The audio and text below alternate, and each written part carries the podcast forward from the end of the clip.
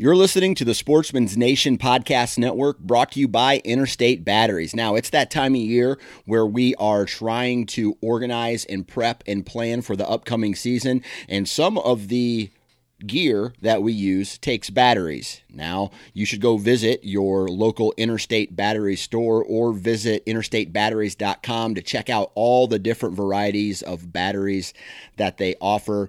They have truck batteries. They have batteries for your trail cameras, they have batteries for your rangefinder, and everything else that is electronic that you use for your hunting equipment.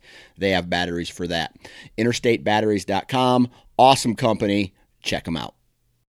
Hey Steve, the weather is still way too hot here. We're going to be in the 80 high 80s, low 90s with high humidity, but I'm still thinking about the upcoming hunting season. I'm seeing a lot of tech questions coming up on some of our electronic training equipment out there uh, from people that are that are bear hunting. They're in full swing with bear bear training season right now across the United States. Have you been seeing that a lot on social media? I have. You know, I've been thinking myself about getting up to the mountains of Virginia and doing a little training myself. And uh, yeah, you know, when technical questions come up, uh, the the normal reaction is call customer service at the uh, equipment manufacturers, and sometimes that can involve a long wait on the phone. Uh, our friends at W Hunting Supply have great tech support, and I'm told if you call up there. Uh, that Jason will get on the phone with you and, and, get to the root of your problem right away. So, uh, if I have a problem with my equipment this fall, that's what I'm going to do. Sounds like a great idea. And Jason's going to be with us at the upcoming major coonhound event or hound event of the United States, Autumn Oaks. So he's going to be in the booth with us.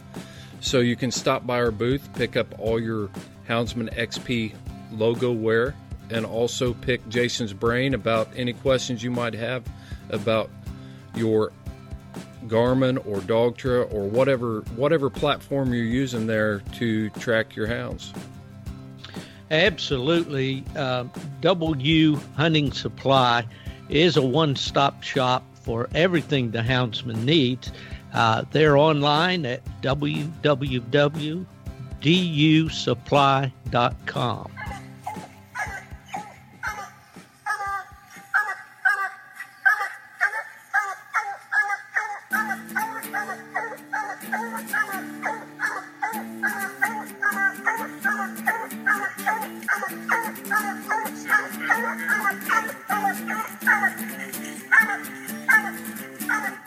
This is a Houndsman XP podcast with your host, Steve Fielder, and me, Chris Powell.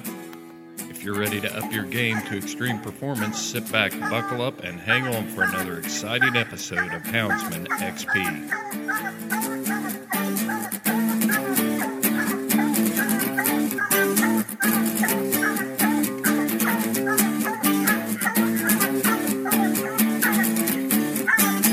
Welcome to the Houndsman XP podcast and we're in for uh, a very good interview here with Steve on the line. Steve, how are you today?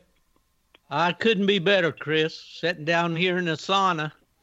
90 today, 9 today, uh, about 80 right now, and sunny with the chance of thunderstorms. And that's your weather report brought to you by Houndsman XP. and Les Nessman, the roving reporter. That's right. Uh, Les, I never remember Les Nessman doing any weather though. Probably his epic epic was the uh, Turkey Turkey Day promotion. You remember that episode of WKRP? oh yeah, I well, that. yeah, I remember they were the, dropping uh, them from the airplane, weren't they? Yeah, yeah, yeah. He says, "I swear, I thought turkeys could fly." That's right.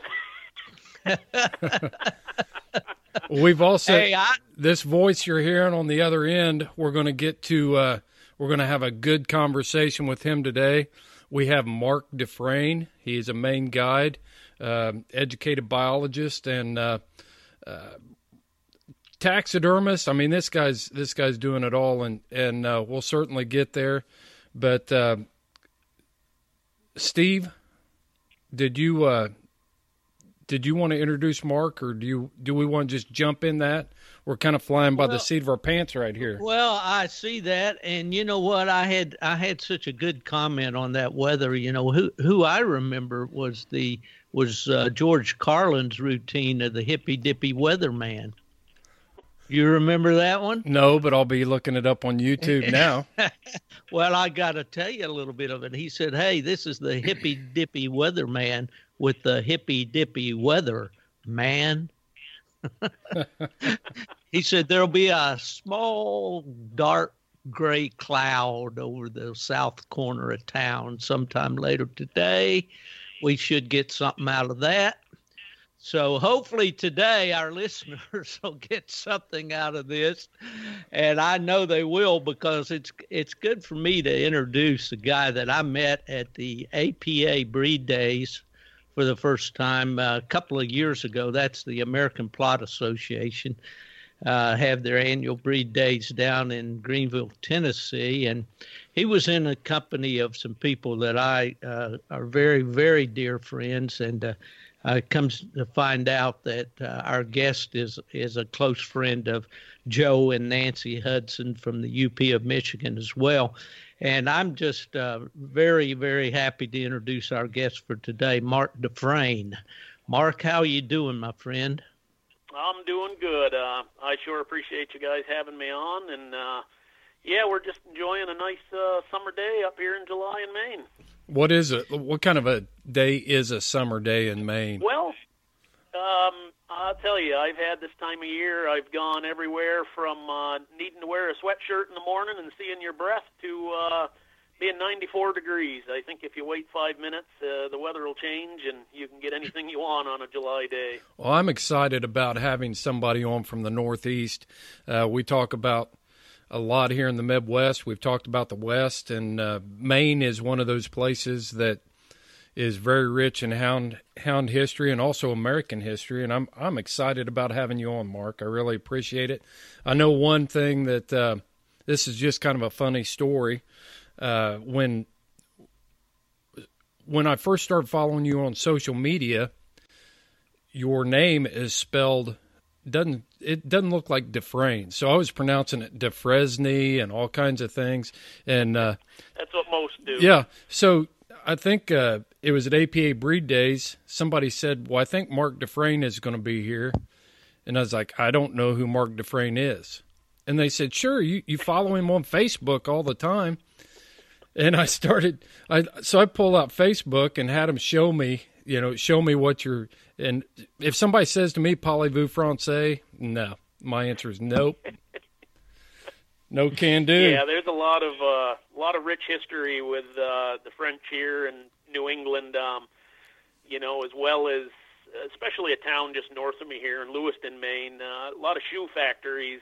You know, back in the day, and uh, there were many uh, uh, French workers, and and there's actually there's still parts of town where French is spoken pretty fluently. No Uh, kidding. So yeah, you'll see a lot of uh, a lot of French uh, people here in New England, and as you get further up north, um, you know, you have Quebec and and even parts of New Brunswick still speak French uh, pretty regularly. So I've never. it's uh, it's pretty common here. I've never been in the Northeast. My wife and I keep uh, talking about coming up there. My brother actually took his honeymoon up there uh, in Maine somewhere. I'm not sure what part, but he he just raves about it. And then I have another good friend that told me that if I go to Maine, I'll stop driving west. I'll start driving northeast. So I'm gonna have to give that a shot. It's well, a really you sh- unique state. Yeah. well, you guys should know that I'm rather fluent in French. I took French in uh, my senior year of high school.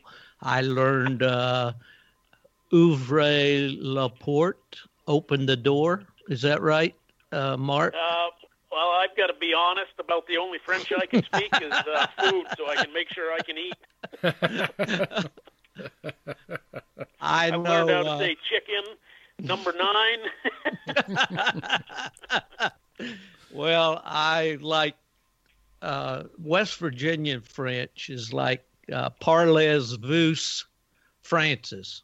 You know.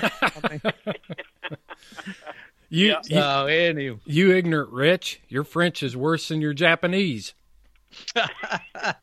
he's always putting me down. Um, you're, you're I'm like Rodney Dangerfield, Mark. I don't get no respect, you know? No respect. No respect. That's right. Well, you remember the opening scene in Tombstone when uh, they're re- they go down to the south of the border there and, and getting that gunfight the Cowboys do, and that Mexican guy's trying to translate what the Mexican's saying, and Johnny Ringo yeah. says, "You ignorant wretch, your Spanish is worse than your English." That's not what he said at all.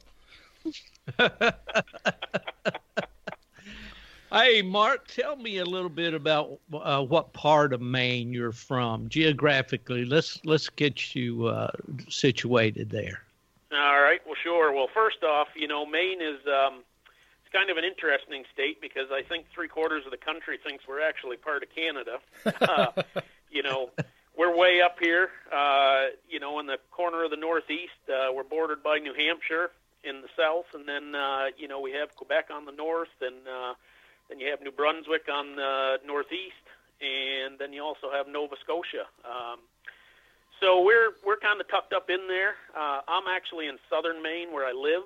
Um, you know, I live in Gray, Maine, which is uh, just north of Portland, and uh, which is probably the you know the most recognized city here in Maine, I would guess. Um, but yeah, I live out kind of the edge of the country. Uh, you know, uh, lived here. Oh, I'm trying to think, 25 years or so now. Now you came from Massachusetts, is that right? Yes, um, I grew up in in Western Mass. Um, really neat. Uh, you know, I find myself. I, I think I was real fortunate growing up. Um, you know, we didn't have a lot. Uh, you know, we lived in small farming communities. Um, it was a really, really unique place. Uh, you know, really, it reminds me a lot of West Virginia. Uh, where I grew up was what they called the hill towns, and um, you know, really small communities. Uh, for instance, you know, I went to um, my elementary school. It was a four-room schoolhouse. There was seven kids there, and in sixth grade, one of them moved away. So, you know, we ended up uh, six of us going into high school.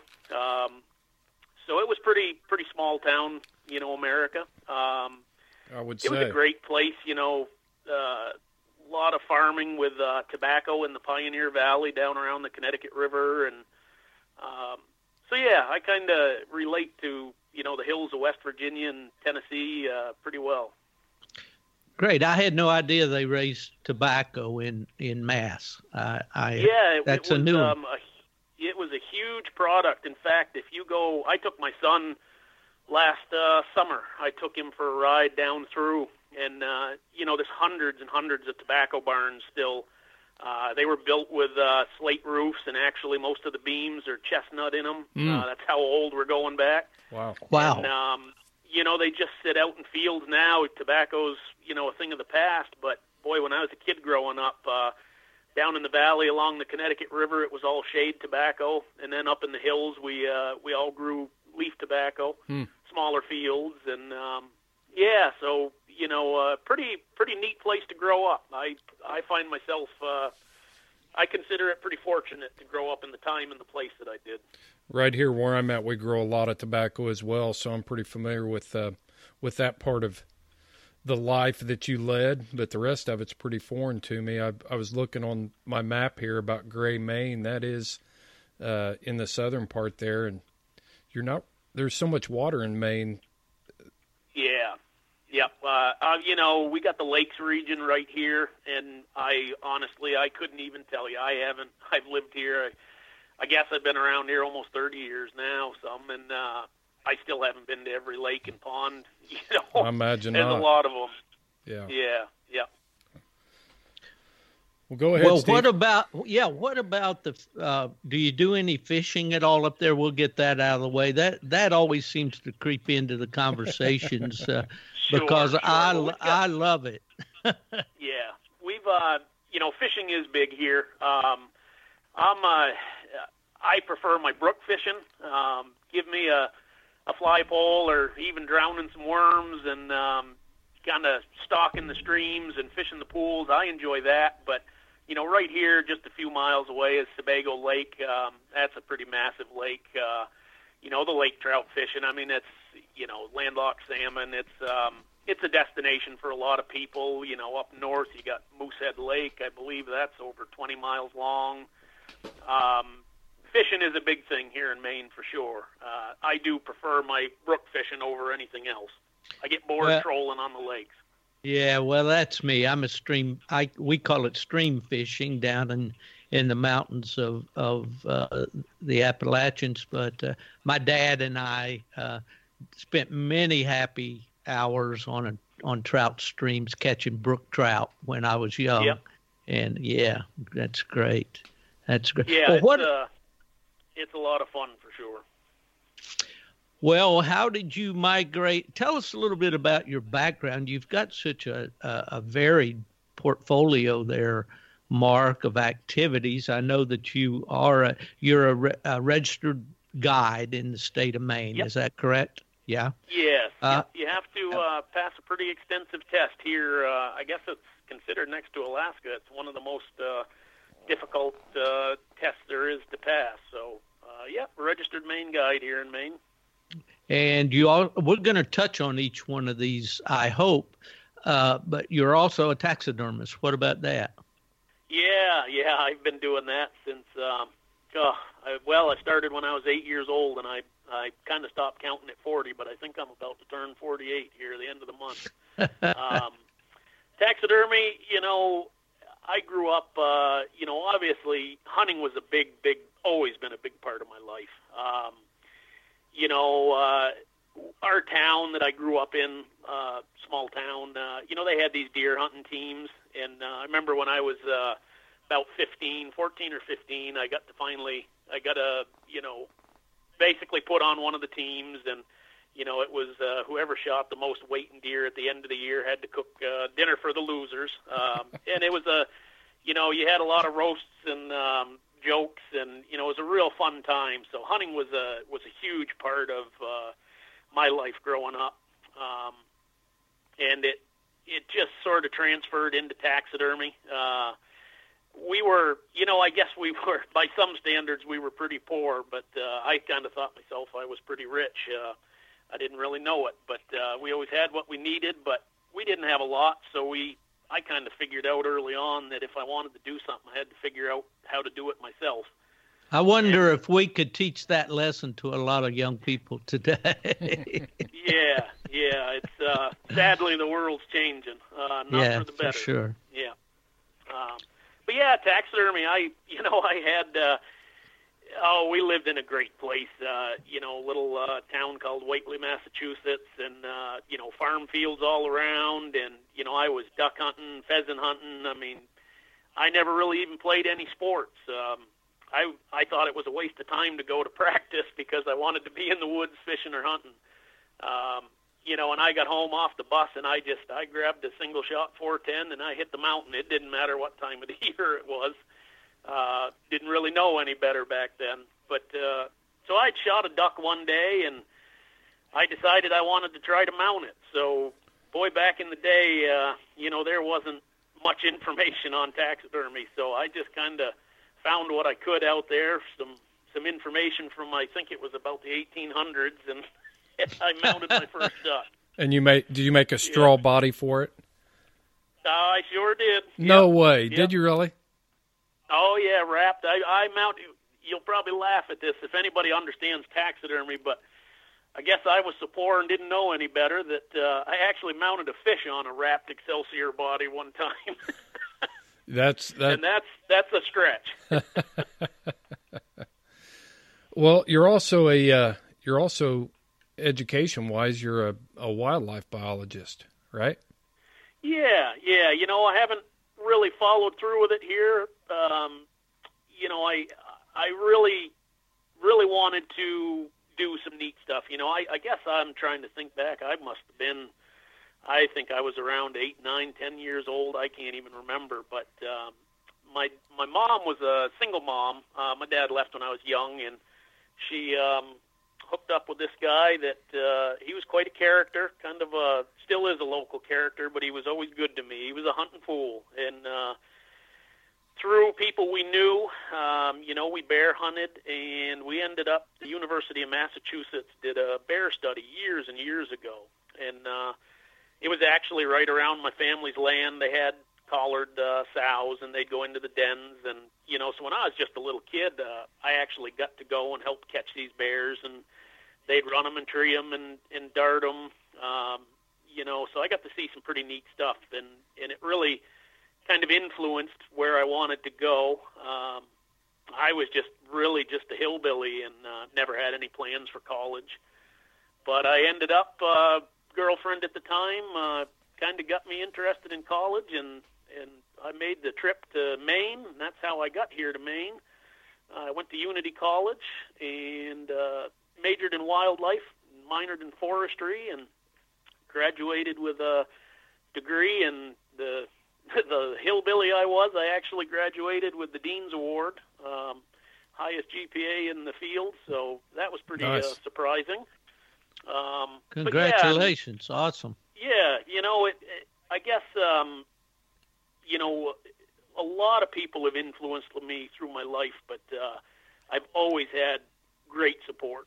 You know, even though we may not have had a lot, I never felt that anything was impossible if you wanted to do it.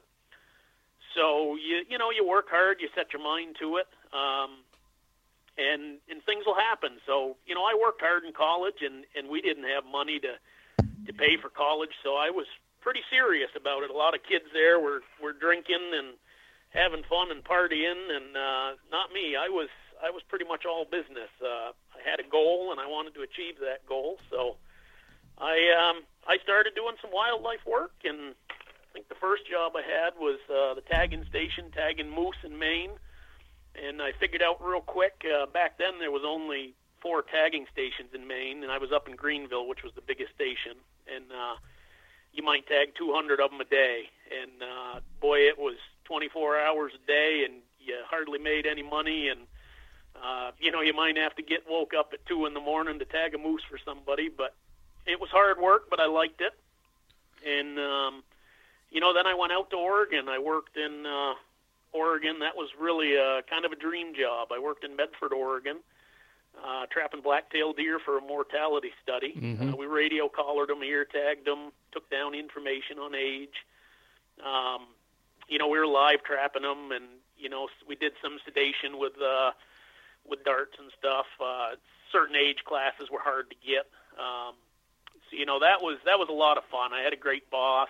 Uh, really, really cut me loose. I mean, here I was. You know, I can't even remember if I was 20 years old. Uh, you know, I had a truck, a tank full of gas, and you know, Crater Lake National Park. I had all the keys to every gate that was closed, and I just got to go places that uh, it was really cool. Um, really loved it. You know, I got offered a, a full-time position there, which I didn't take because I I sort of had a dream all my life that I wanted to to get to Alaska. Um, wanted to live in Alaska, so Right. I had a job offer up in Alaska, and uh, and I took that, and uh, you know that that was really cool. Um, I got to uh, fish for Alaskan sheefish, rod and reel fishing seven days a week. Uh, I was above the Arctic Circle, 500 miles from the nearest Eskimo village. Um, yeah, it was fun. Yeah, yeah. It, I mean, we we saw things that you know, we saw the part of Alaska that most people never get to see, doing the touristy thing. I mean, we lived it. We lived right out there in tents, and you know, migration of caribou right through camp. Wow. Uh, grizzly bears walking down the beach. Um, bears that that really had no fear of human beings. They'd never seen people, Yeah. and you had to have a shotgun with rubber slugs and and uh, in live rounds at all times with you. I was Yeah, a pretty good shot, so For, I got forget I about got the rubber duty. slugs. I'm going straight to the lead. Yeah. yeah, you were supposed to give them one warning shot, and if Mhm. they persisted, then last resort was lethal contact. It's But, uh, amazing how fast you can put that lead one in right behind that rubber one, though. well, you know, and the you know in Massachusetts we were uh, we were deer hunters down there, and it was shotgun only. Right. So the you know, and I used an 870 shotgun, the old Mhm. Remington 870, uh, you know, an old standby, and and boy, wouldn't you know what they Wing put that in my hands. Yeah, and uh, you know, you had to qualify with it, and I was one of three of us, and uh, my turn came up last, and they take a 55 gallon drum and they pull it towards you about 20 miles an hour, and there's a target on the end of it there, and I was able to put three shots in the, about a four inch circle in pretty short time. So they said, "Well, you're the gunman." yeah, the uh, bait, but right? Yeah, you were, yeah, you had the to bait. walk point then, right? I thought that was cool at the time until I realized I had to tote a gun around 24/7 every place I went. Uh, Right. So did you Yeah, work? neat Did job. you We- did you work? So you worked in teams there then? Yeah, there, there was three of us in um, in there, and um, you know it, it was it was pretty neat. We uh, we would catch fish, and then we would have a uh, temporary corral built right in the river. We'd put them in there. When we got four or five of them, we would uh, take all the data. We'd take scale samples so they could age them, um, and we would weigh them, take their length, uh, all their measurements, and then every so often we would actually do surgery on one, and we would implant a telemetry device in their belly, and then we had stations and tree stands set up in spruce trees along the spawning run, and uh, you know it would track the the migration routes of the fish. It's it's a really important uh, subsistence fish for the natives, but people really don't know anything about it. Um, I, I think there's only, and I could be wrong on this, but I think there's only maybe three rivers in Alaska that have it. A few in the Northwest Territories. Um, it's a white fish. They spawn just like salmon. Uh, really good, really good tasting. We weren't supposed to kill any, but every now and then an accident happened. Uh, you know, we had an old uh, Eskimo, Ralph Ramuth, uh, 80. I believe Ralph was uh, he was 85. He was in his mid 80s. Um, and I've always enjoyed the older generation, and uh, I really hit it off with this guy, and uh, I hung out a lot with him, and he was an old wolf hunter. He was still in his 80s, and he would still go out and he'd hunt wolves all winter, you know, 50 below zero. Uh, got to go back to his house and look at some of the pelts that he had tanned, and uh, just a unique experience.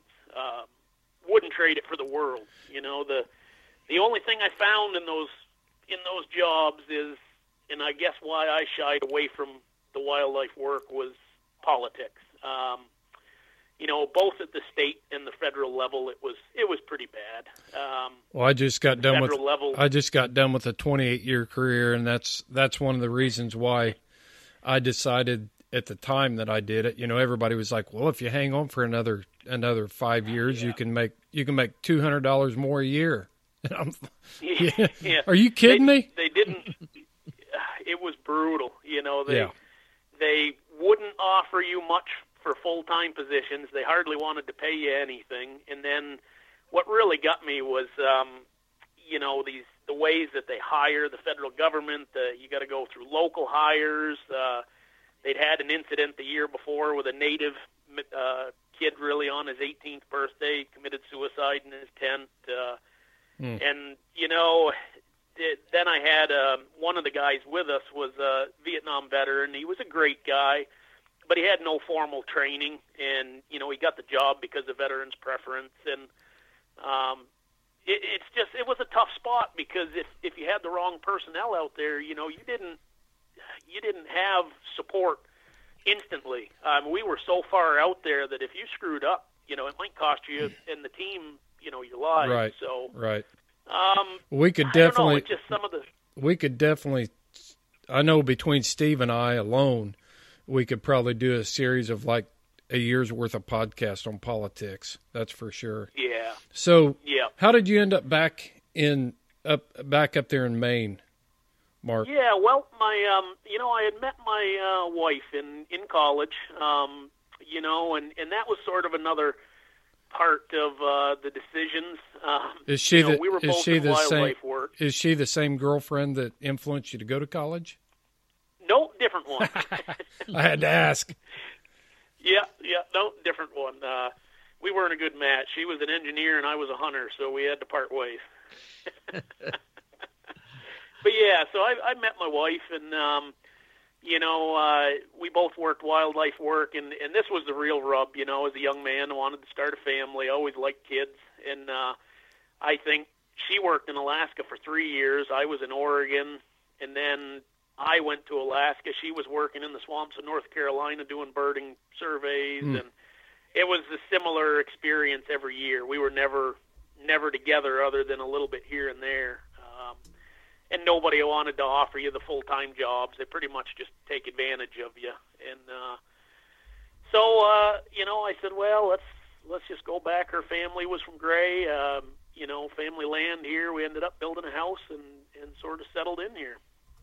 Started a family. Well, Mark, uh, where did this interest in hounds start? If I heard you correctly, you said that that your stepfather, I believe, uh, uh, was a houndsman. Is that where it all began for you with the hounds?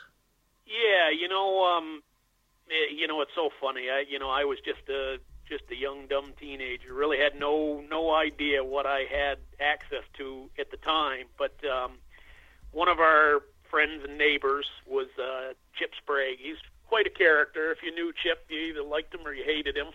and uh, but he was I... good to me. You know, I I didn't have much of a fatherly figure, so you know, guys that made time for a kid that that meant a lot to me. And uh, well, uh, if I can jump in there real quick, Chip Sprague, I believe, hunted or hunted dogs for Leroy Howe, did he not? Yeah. Yep. The swampland Plott. Correct. Okay. Yep. And yeah. uh, and in fact, um, you know, this this part all part of the story, I guess. But uh, you know, so Chip, you know, anytime he went hunting, he'd have me along, and uh, my stepdad. Um, my mom and him never formally married, but I pretty much consider him my stepdad. He was always good to me, and uh, he always had hounds. And um, you know, Leroy would actually come and hunt with Chip and and my dad. My dad helped Chip guide, and they'd hunt Vermont, Hampshire, and Mass there. And uh, so, you know, I always knew Leroy as just the old guy with the cane, and uh, they'd come back with two or three bears. A lot of the times, I had to take care of the dogs while they were hunting, and uh, they'd bring bears back, and I can remember they'd pay me. I don't know if it was ten bucks a bear to uh, skin the bears for them and uh, and whatnot when they got back. So yeah, you know the I still remember the first hound hunt, and and I can't even remember if I was ten years old or what. But uh, I remember we went up to Vermont and. um we were hunting with Chip, and I was riding with Chip, and we'd turn the dogs loose and struck a track, and uh, and they were out, and uh, you know that morning we had walked uh, what the place they called the freezing hole. It's actually where Nancy Hudson uh, grew up. Is is she knows all those areas, and uh, I'd first met Nancy when I was a little kid, I guess. Um, was yeah, she so hunting? Was, uh, let me jump in here a minute, Mark. Now, does Herm Hageman enter into this picture at all? I remember Herm from back yeah, in the well, day from Massachusetts. Certainly, um, yeah, you know they they were all very very local to where I grew up in Western Massachusetts okay. in the hill towns, and um, yep. So you know Herm was around, and and Chip and Leroy, and um, you know it was a was quite a crew of hunters back then, and uh, there really wasn't any seasons or dates you could train year round, and um, so you know that first hound hunt. I mean, I'll never forget it. You know, we ended up with a bear treat and it was in the rocks, and we were climbing up through this ravine, and uh, boy, somebody yelled, you know, he's coming out, he's coming out, and somebody goes running up there and draws a pistol, and he starts shooting, and ended up point blank finishing off the bear, and of course he landed in the ditch that we were standing in, and you know it was about a 70 degree slope, and down the bear and the dogs all come, and uh, we were jumping for cover, and uh, just never forget it. You know, a rodeo. a lot of years ago. It was a rodeo, and I remember at the bottom of that when all the dust had settled. You know, here's all these brindle dogs and um, you know limping around and cuts and tears, and and they were still thrashing that bear, and uh, really, really kind of stuck with me the rest of my life. But that was, I guess, that was my influence, and uh, you know where I first kind of saw hounds and, and bear hunting. Well, when you got to Maine, uh, there were uh, so many names come up to me, uh, and I want to just kind of run down this list just a little bit and just have you tell me whether or not you knew these guys and if you had a story or a hunt or anything. Back in the day, I was very involved with the Plott Association because my dad would take me to Plott Days every year, and that's the sure. National Plott Hound Association. And uh, there was a guy back in the day uh, named Wayne Bosowitz in in oh, Maine. Sure. and at that time, Wayne was a hound hunter. I think later on he he probably yeah. became a, a more of a bait hunter. You knew Wayne? Yeah, he was. Yep. Um, run into him in the woods back, you know, after he'd given up the hounds, and uh, and he was um, he was a tough old bugger. You know, he'd give you grief about running in the, you know, running dogs in there, and kind of almost became a little anti-hound later in life, which was a shame. Yeah, that's uh, um, that's uh, really hard to believe, I, and I know yeah. it's true because I've heard that from other sources. Yeah. But back in the day, you know, he was all about those von Plott bred Plott dogs. You know, yes. back, back when I knew him, had a had a bitch named Ola Bell, if I recall correctly, back in the day. Well, another yeah. name, and you mentioned uh, Maine being bordered by Nova Scotia. Uh, Don Everett. Did you ever know Don? You know, I I didn't, but um, you know, right here in town there was um, a fella uh, by the name of Cop. He was a big time cat hunter, and they had a lot of right. big cat hunts up in Nova Scotia. And uh, right. So I, I've I've run into people here and there, but I can't say I really know all of them. But um, yeah, you know, yeah. definitely a pretty large hound group around here. Sure. Don was a real sweet guy. I used to correspond with him when I was at UKC, and he he was getting up in years at that time. But uh, um, yeah, there's so many people up there. Paul Doyle is that a name that you you know or familiar with? I, have heard of the name. Um, I've never met him, but I have heard of him.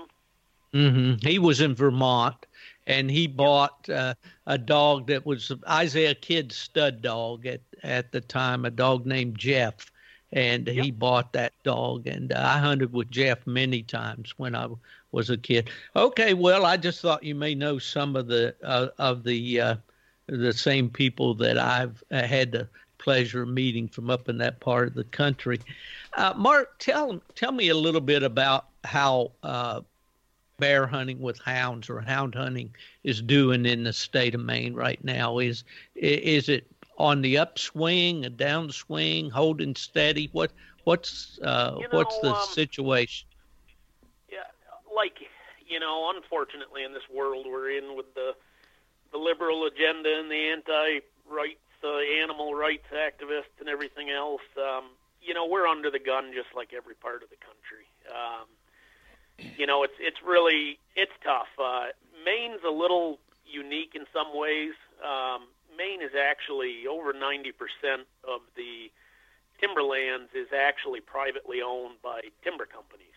So we don't have much national forest. There's some in western Maine and the western mountains. Um, the White Mountain National Forest that comes in a little bit, but pretty much everything is privately owned timberlands. So those timber companies are really in control of what they want done on their lands. Now, the unique thing in Maine is we've always had an open land concept for hunting and recreation. Um, if it's not posted, you can you can do what you want there as long as you you know you're responsible and, and don't ruin things. Uh, we've had a long tradition of of access, but when it comes to bear hunting with hounds, bear hunting, bait hunting, um, bait hunting is probably the biggest thing here in Maine, and there's more money in bait hunting. Uh, the guides, you know, really sort of control uh, a lot of what happens in these timber companies lease bait sites to bear hunters. So, in order to have a territory to hunt in, you've got to lease bait sites.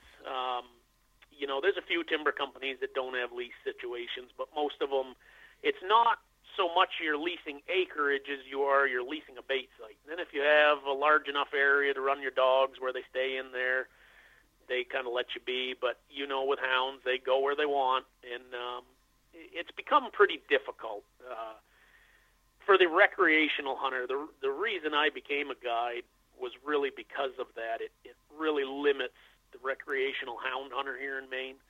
Um, we've got a ton of bears. In fact, the state biologists, we've got one of the longest running bear studies uh, in the country, or maybe it is the longest. Um, they know what they're doing. Randy Cross is amazing. Um, they they keep telling us we need to kill more bears, but the problem is is you've in in the the best way I can relate it is uh, you know you have bear sanctuaries down in North Carolina and those places kind of replenish the bear stock in other places. Well, it's become a lot like that because certain outfitters they may lease 300 bait sites. You know, I'm talking 500 square miles. And wow. You can't go in there with your hounds mm-hmm. if you're not invited. So as a guide, you know, you can work for these bigger outfits. Um, and, and that's kind of what I did so I could hunt as much as I wanted to with my hounds.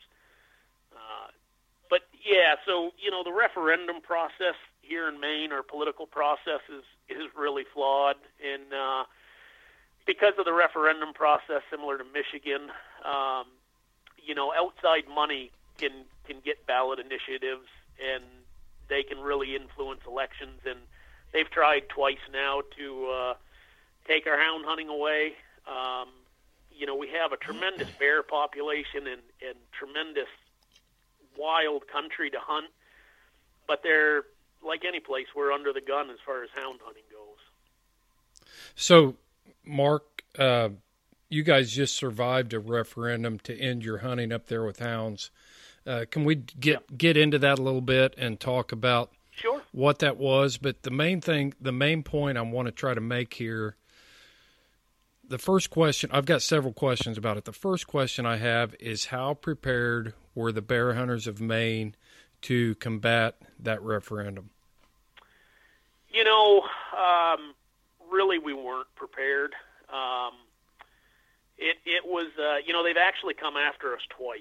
Right. Uh, very first time they came after bait hunting hounds, and and we're actually one of the only states in the country where you can still trap a bear, and that's probably the lowest hanging fruit. You know, that's the one that's hard to defend. But um, I have trapped some bears. Um, I have guided guys to trap bears. Uh, if you're a trapper, it's a pretty unique opportunity, and I don't believe in limiting anybody's outdoor activities.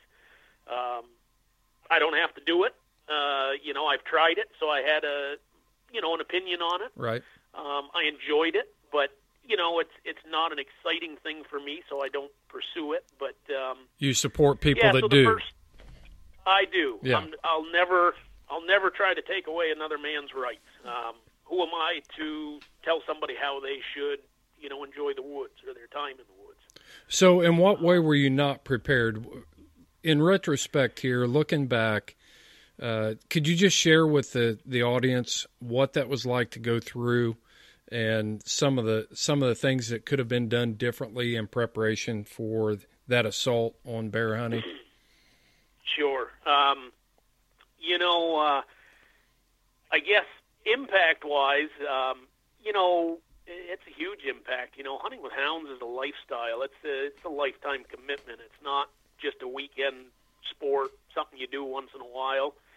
Um, so you know, it's you're talking about a major impact on your life. Now, me maybe more than some uh, as a guide and and also a taxidermist.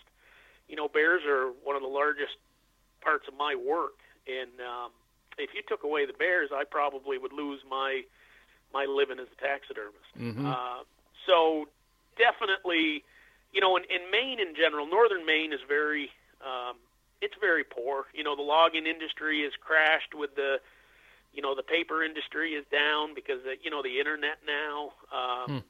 You know, so there's a lot of things going on that have affected northern Maine, and hunting is still uh, very, very important to the economy in most of northern Maine. Those little towns, the moose hunters, the bird hunters, they make a whole year's income, you know, guiding and and just outfitting hunts and. Uh, you know they'll make a year's income or enough to get by through the lean times just off of the fall seasons Mhm. and and fishing as well as everything. So um, huge impact. You know we we were really hit pretty hard with the thought of of losing that. Uh, a lot of outfitters would go out of business, and uh, you know bear hunting's their primary uh, income. So you know, unfortunately, with with the referendum system, um, you know, outside money was was able to influence our economy. You know, a million dollars here in Maine from the sportsman is a big number. Mm-hmm. You know, the Humane Society dumped in three million.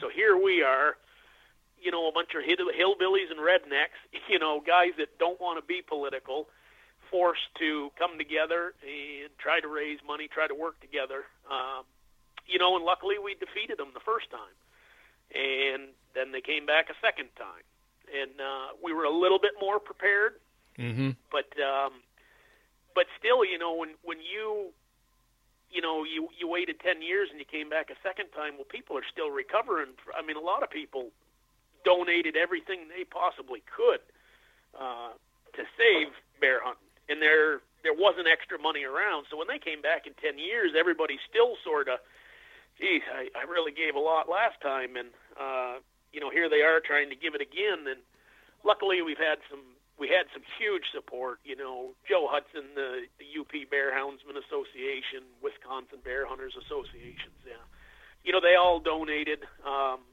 that's what really got us over the hump. You know, and kind of saved bear hunting in Maine.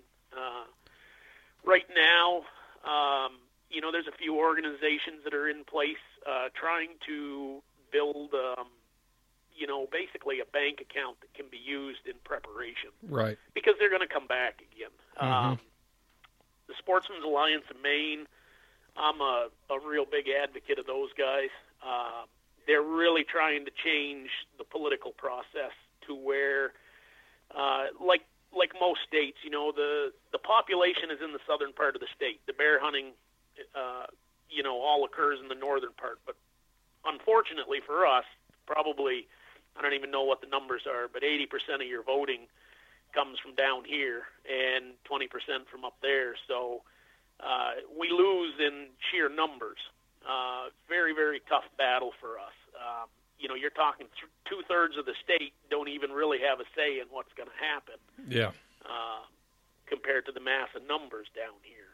And so, yeah, the Sportsman's Alliance is trying to change some of that to where equal voting rights you know, would have a say from north to south. Uh, you know, they've come close. Um, you know, trying to alter the referendum process. Just, you know, they've they've won some battles as far as um, being able to stop the signatures. You know, to get something on referendum, they would hire people from out of state to Sure. come in here and uh, Get- you know, just blitz. I can remember at my local dump, little tiny town, and there was people there with petitions all day long, trying, you know, lying to you, just telling outright lie. Right.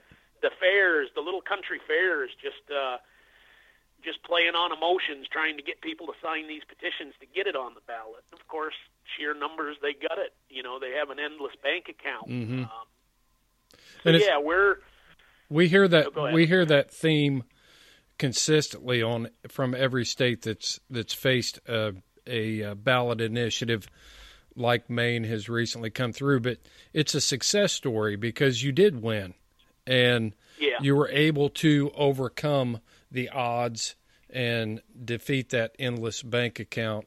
So, do you have any do you have any words of advice to people who are sitting out here that that uh, may not be paying attention, but we know it's coming?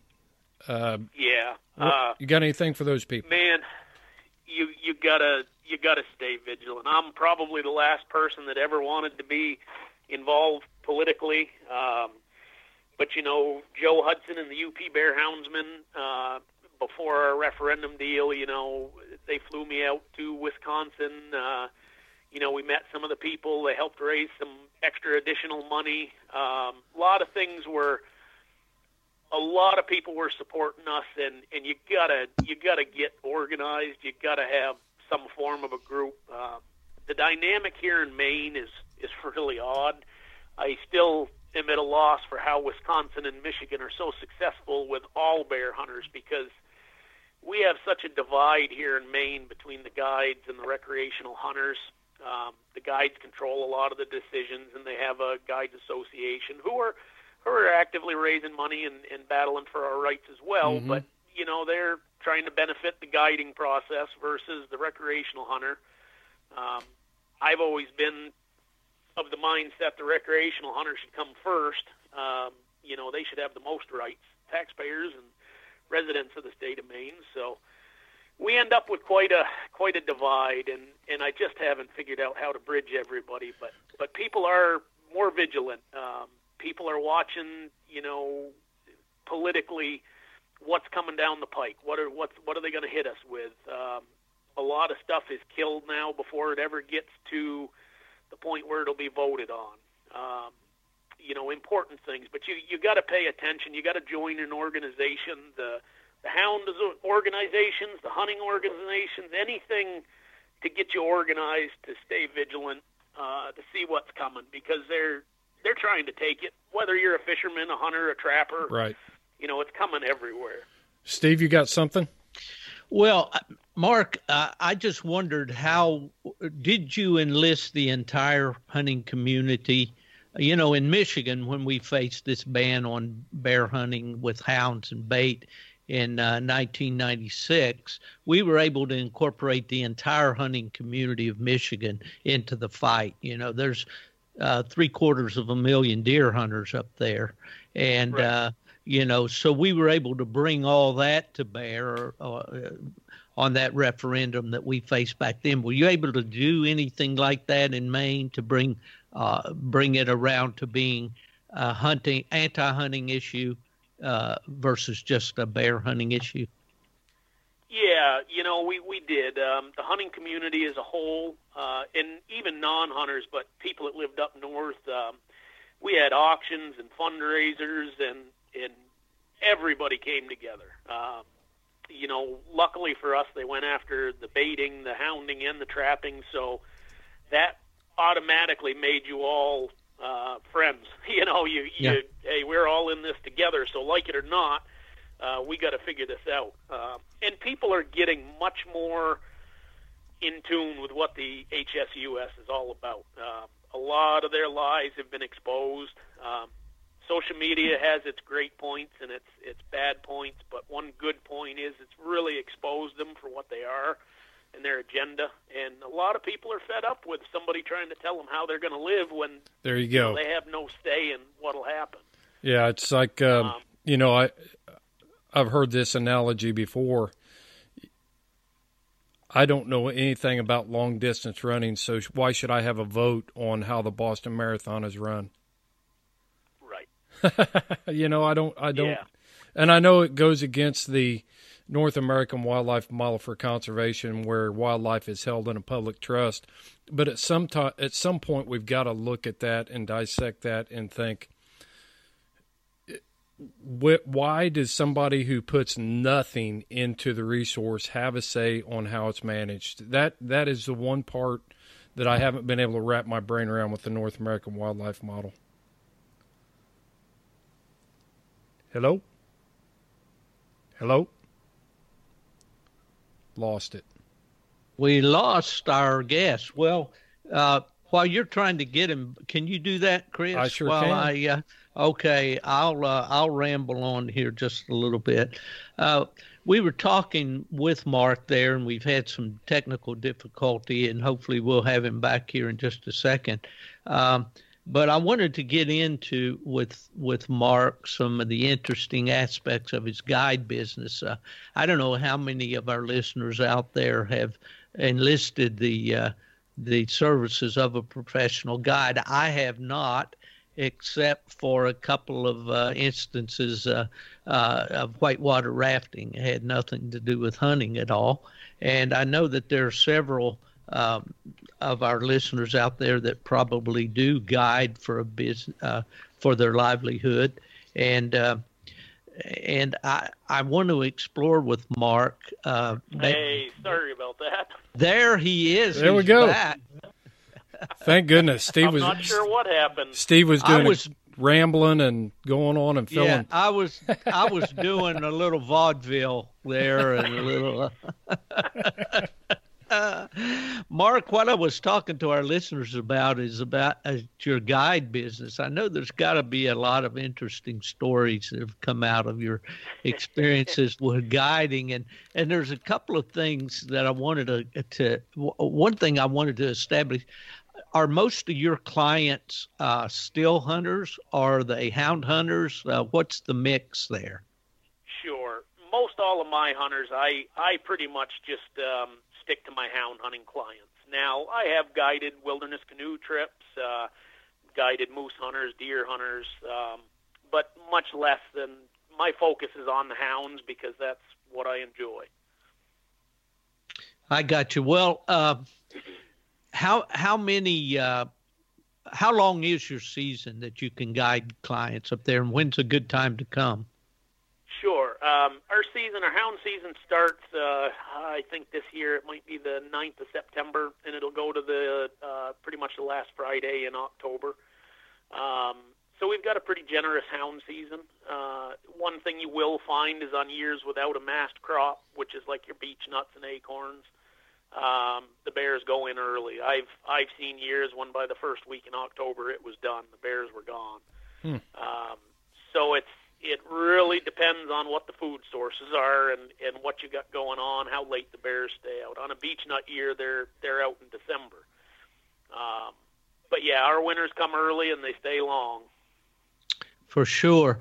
Well, um, the one thing I wanted to to ask you is concerning the use of dogs. Are clients permitted to bring their own dogs on your hunts, or do you strictly yes, uh, use your p- pack? I I personally um, just use my pack, uh, but I know outfitters. Some of the guys I work with will take other hound hunters. Um, you know, for me personally, it's it's about getting. The only reason I guide is to get my dogs in the woods right. to prove them and to work on my breeding program.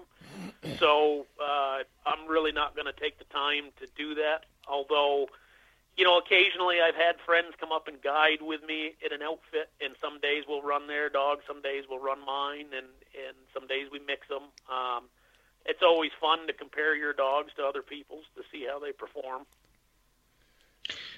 that kind of opens the door to uh, your experience with dogs. Now, I, I know personally that you hunt Plotts. Uh, is your pack an exclusive uh, Plott pack, or do you have other breeds?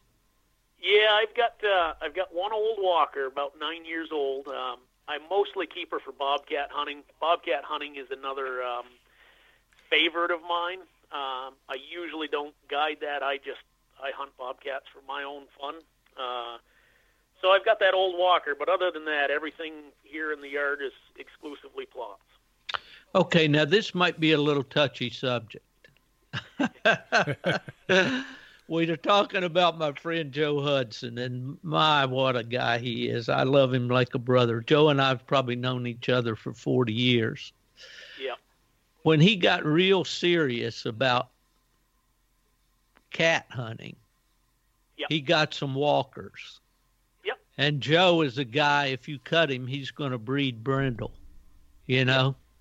Yep. Uh, what is it that makes the walker dog, or maybe it, maybe that's too general a statement, but in your experience, what's the difference? Um, there's a, there's a big difference. Um, and you can find it within the Plott breed. You just, you have to look a little more. Um, but the biggest difference that I've seen is your lines of dogs that have been bred, bred strictly for bear hunting. Um, generally, bears are easy to locate in the tree. They're a big, smelly critter. They're easier to run. Um, it takes a tremendous track dog and tremendous intelligence to be a cat dog locating ability. So obviously, your your coon breeds um, excel on bobcats. Uh, you know, they have that hmm. locating, extreme locating ability. Mm-hmm. The the track driving ability. If if you can't drive a cat track without making a loss, where they they're very tricky critters. They run figure eights. They run their back track. They pull a lot of tricks. And um, if they have room where a dog makes a loss, they rest. And if they get used to that, you may run a cat for eight hours and never catch him. All he does is he keeps pulling tricks.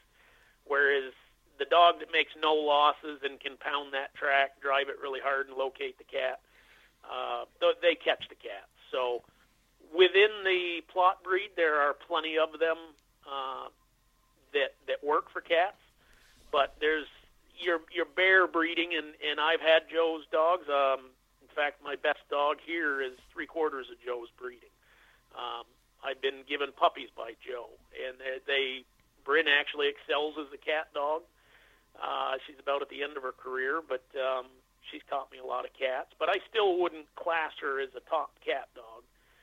Um, I can't say that I've ever owned a true top dog. I've hunted with some of them. Um, but yeah, there, there's everything you want within the Plott breed, but uh, the other breeds, you know, there's good dogs in every breed. It's all in what you like and what you prefer. Well, why did you choose Plotts for your bear hunting uh, Well, that's uh, that's a pretty pretty easy answer for me. Um, obviously, I guess I was influenced back in the day. Uh, you know, I I remember those old swampland dogs from Leroy, and um, I'm telling you what, they were hardcore bear dogs. It didn't matter whether they were cut or torn or tattered; they got the job done. And and he hunted across Canada and the U.S. hunted year round, and those dogs caught game everywhere they went. So I was kind of uh, out of the hound scene for a while while I pursued other interests with my wildlife work. Uh, it wasn't really practical to have hounds then. So met a friend um, through a actually a taxidermy project, became good friends. Uh, and he was a hound hunter. He liked Plotts. Um, he kind of grew up under uh, a fairly famous New England Plott man, uh, Dwayne P. Smith. Um, Yes. Dwayne was quite a character, but uh, he caught a lot of game, and so this young fella here, uh, we hit it off, and he talked me into going on a bear hunt, and the bug was started again, and uh, then I just had to have dogs. So, you know, I just I wasn't picky then. I just wanted to catch game, so I I tried anything coming down the pike. Um, walkers, Plotts, blue ticks. Uh, boy, I tell you, I was sorely um, disappointed with the game catching. The the biggest problem I had is in the easy places they any of those dogs would catch game. But I hunted a wilderness area along the Appalachian Trail, uh, really no road systems whatsoever, very limited access. Um, rough as country as I've ever hunted anywhere, swamps and ledges and, and spruce, regenerated spruce thickets on these mountains after logging that uh, literally you couldn't push through. And uh, the bears prefer to stay on the ground. In fact, I had a I had a year one year that I kept track, and I think out of 29 bear races, I had one bear that treed. Every other bear was on the ground fighting. And uh, so what would happen inevitably for me was with all of these other dogs, and even some of the Plotts, um, I would just follow behind walking bears. And in this country, if they couldn't stop the bear and and make it wait until you could get there, you were going to be 100 yards behind it for the next 10 hours. And uh, I got some frustrated, boy. I I pulled my hair out and I went through dog after dog after dog, and and I, they just weren't doing what I remember those old Plotts is doing. So I I had to start doing some research, learning a little bit more, um, really getting serious.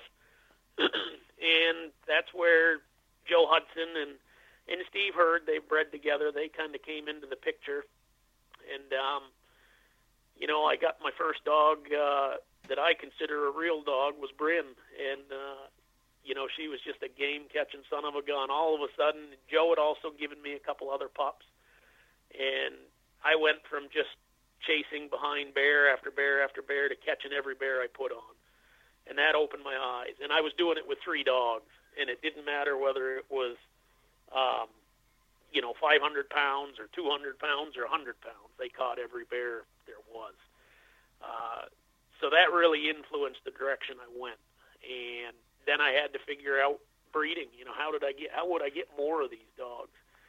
Um, that particular area was called Elephant Mountain in uh, in Andover, and uh, that's what really, really influenced the direction I went with the dogs. I probably wouldn't be where I am right now if I didn't hunt that area. So you've taken those dogs now and established your own breeding program, or do you look? Do you go back to guys like Joe and Steve to get dogs? I I still most of everything in my yard I have bred and raised now, but I still will go back and make crosses. Um, I also made an outcross that um, I felt was was pretty important at the time because I, for some reason here in New England, I just wasn't finding the Plotts that I wanted, and and I was traveling. I hunted, uh, you know, when I was starting to get serious about finding more of those dogs, I started to travel and hunt wherever. Um, you know, Joe and Norman Walker down in Hillsboro, West Virginia. Of course, Eugene Walker with the Pocahontas Plotts, and then uh, the West Virginia Plotts. Um, you know, I hunted a lot of places, a lot of saw a lot of good dogs, saw dogs that I wanted, and, and tried to cross some into mine, or got pups from them. Some worked here, some didn't. Um, what I finally arrived at for a decision was uh, Roy Clark uh, with his Laurel Mountain Plotts. Um, you know, just through a chance meeting, uh, I was introduced to Ira Jones, and and I really have to mention Roy with with those other men. Roy, Ira Jones, and and Ronnie Bateman. Uh, they all kind of go hand in hand. They've bred these past few years together. They really had some top dogs, and and when I crossed to their dogs, it gave me exactly what I wanted, and that I've kind of built off of. So now, you know, I I breed those offspring. I line breed and family breed, and uh, occasionally I'll go back uh, to one of those guys for a kind of, kind of some fresh stock to introduce. Uh, but that's where I'm at. Well, I think the lesson here for the younger hunter uh, that's listening is that uh, a serious houndsman, the extreme houndsman we like to talk about on this podcast, is not afraid to go out looking, to get out of his oh. yard and to go look and, and and be objective and try to find something to improve that. I you know, I look back to the days when my dad and Everett Weems got together back in the early seventies and started talking about you know they found that they had the same background in in their bloodlines and they right. started talking about and they were they were willing you know to to uh, do some breedings and to try some things. And for us, it worked out terrific. And uh, so I think there's a good lesson, especially for the younger guy, maybe that's aspiring to breed big game dogs, to not be afraid to go out and look for ways to improve, but then bring it back and breed it, right. breed it close. I like to breed them close if it's yep. from a strong family of dogs. So Good advice. You mentioned good advice. You mentioned Ira Jones yeah. and uh, Roy Clark. Do you take Bear Hunting Magazine? Not to put you on the spot here, but uh, yes, yes, I do. Yep. Yeah, they just yep. they just ran an article uh, in Legendary Bear Dogs about Ira Jones and uh, Jones Harvey dog. So yeah, you're you're you're in good company there by using that stock. It appears. Well, you know, and and what um, I always as I said earlier, you know, I always listen to the older generation. So when I was getting serious about breeding, Joe Hudson was a was a wealth of knowledge. Um, Steve Hurd also was, uh, you know, talking about a lot of the old dogs and places they went wrong. Uh, Norman Joe Walker had bred to the Big Pine dogs, um, you know, out in Idaho, and so I really paid attention to where people felt they went right and where they went wrong years back with these lines. Some of them disappeared, some of them persisted.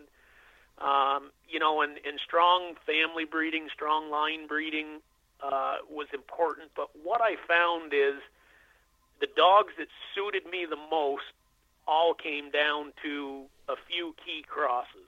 And by traveling around and and hunting with those dogs and actually seeing them so that I could judge them my own standards because everybody's standards are different. Um, I found that the dogs that I liked came out of the same dogs, and even Roy Clark's dogs. I have come to find out just recently um, he has strong Gant bloodlines mm-hmm. in his original stock. Um, now, what's what's really neat about that is is Roy. Roy was just a kid then, you know, just a teenager, and his dad Hugh L. They hunted dart, uh, dogs for Charles, and uh, the dogs that Roy actually preferred the most were out of the Smithfield dogs, and uh, exactly what if you follow my bloodlines back from Steve Hurd stuff, the Shamrock dogs, all of the stuff really had common ties. Now it's back there a long ways, right? But I believe it's really important. Um, and and when you keep those lines going and you keep that breeding going, uh, you know you can screw up, but it's you get a lot better percentages than where I was at before. Well, Mark, you know, you hit some nerves there with me, and uh, well, I shouldn't say nerves. You hit some some uh, evoke some emotion, mem- fond memories. yeah, the bearpin Sam dog that my yep. dad and Everett used to do some some breedings across the way from West Virginia to Illinois and back was out of out of Burnett's Tom, who was sired Yep. by Smithfield's John, and out of Smithfield's Fly, and of course uh, Everett's old Dan dog was out of uh, out of uh, Green's Daisy May, which was a sister to Burnett's Tom. So oh, that I, Daisy May. you go you go back to those old dogs and you see you know what a strong foundation that was Yeah. and uh yeah that's that brings back a lot of memories mark you know we've had a great visit today and and we you and i could certainly talk Plotts for for weeks on end and uh, and uh, we uh, of course uh, uh, beg the patience of our listeners in that regard but just in in summation, uh, tell me j- real quickly. You've won some awards for your taxidermy, isn't that yeah. correct? Yeah. Tell us um, about that. I've- Sure. You know, uh, I, I guess like anything that I've done, um, you know, paying attention to the older generation, I learned some important lessons, life lessons. And it is no matter what job you do, if you're doing it, you better do it right. So, whatever I've always done in my life, I've I've kind of put myself in 150 percent. You know, and and taxidermy was one of those. I didn't want to just do taxidermy. I wanted to be the best I could be. So I started traveling and competing. Uh, I've won awards at the state, national, and world level. Um, you know, kind of achieved all my goals there that I that I had hoped to, and uh, really been uh, really been a pretty good ride. It has.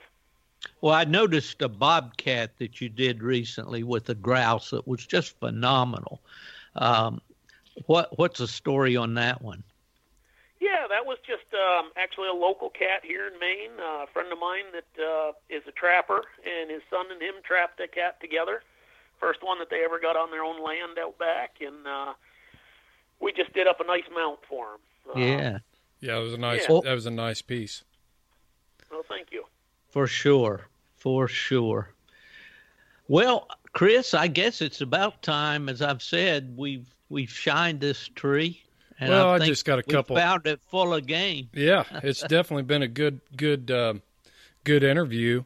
And Mark, like Steve said, we could talk for hours and hours. And uh, Sure. I want to, I want to just wrap up with my thoughts. You know, you talked about spending time and looking at spending time with Ira Jones and going and, and learning. You've talked a lot about uh, listening to the older generation, and Yeah. you're just a couple years behind me. It won't be long before we're going to be that older generation, and Yeah. it seems to be a common thread. Randy Smith talked about it. Uh, Ira Jones, in his recent article in Bear Hunting Magazine, talked about the importance of building personal relationships and that hounds are a lot about hunting, but hounds are also a people business and the importance of building those relationships and and putting aside the I see so many younger houndsmen and I was guilty of this too. I'm not going to just point my finger back at them Sure. we think we have to know everything. We don't want to look like the guy that doesn't know anything. We don't want to look like the rookie. And I think we need to Yep. realize that we're we are all going to be rookies. I'm getting ready to take a, a bear hunt next month out in Arizona, and I've never hunted that country before, and I can tell you I'm going to be the rookie. So the sooner we can we can all understand that and and understand that we're always going to have new experiences and that's not a weakness at all. That is something for us to take advantage of build our experience off of and then use that to improve our houndsmanship and our skills as houndsmen. And there's so much to learn and, and it's not just from the older generation. There's a lot of younger guys that are that are die-hard houndsmen that are doing doing things right. So we just need to be able to gather all these things and put them together in this puzzle that continue build, to build our skills as houndsmen. So that's my concluding thought on this whole thing. Absolutely. Um, you know, I agree with you 100%. You know, don't don't forget who got us here. Um, but at the same time, don't ever close your mind. You know, this this newer generation of coon hunters that are delving into the DNA. Um, there's some really neat stuff going on with breeding in DNA, and and it's stuff the older generation they may have confirmed a lot of those suspicions just through trial and error, but now we're starting to have some some newer proof as to why things are going on. Mm-hmm. So really, uh, really unique. You know, you can learn from everybody, right? And uh, you know, get involved. Um, pay attention to your sports. You know, join a club.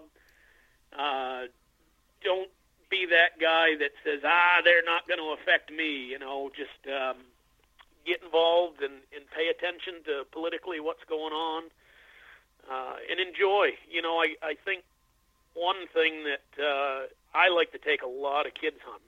Uh, youth Great. is where it's at. So um, take a kid hunting and try to teach them to get away from the computer. You know, the social media is a great tool. It's awesome, but it also might be the downfall of us. Um, to hunters out there that are looking for sort of approval through others by posting stuff that you know they probably shouldn't. Uh, it's going to be the downfall of hound hunting in in the country if we're not careful. And uh, you know, it's a it started a chain of events that is going to be hard to reverse right now. So teach kids to get away from that computer, um, get out in the woods, enjoy their time, be happy with what they got, and don't you know don't always feel that you have to have more and more. Sometimes be happy with what you got and enjoy it. Good thoughts. There's a there's a sign that hangs a placard or a picture or whatever uh, that hangs in my home that says gratitude. It makes what we have enough, and uh, I think that's it. I mean, I think these kids. Uh, you know, just a little gratitude goes a long way. Gratitude for our country, gratitude for our veterans, gratitude for those old guys like me who really yep. don't want to be uh, uh, judgmental. We don't want to be holier than thou. We want to just share these experiences yep. that we've gained over the years. And it's not because we know everything. Uh, we certainly don't. But we are willing to share. And I think, uh, Mark, you've uh, um, typified uh, the the ideal situation in your life in being willing you know, to to take that information and and go to the next step with it. It's been a great interview. Really well, have enjoyed it. Thank you very yeah, much, appreciate Mark. you guys having me. Yep, our pleasure to have you on here, and and hopefully we get people who are opening their minds to some this concept of being a being a houndsman of extreme performance. So, Steve, you always have the final word. Well, Mark may, may know the guy that that left this quote with me one day when we were trying to start a sheep killing bear, and the dogs were going one way, and his was going the other. Chris and Mark, you follow your dogs, and I'll follow mine.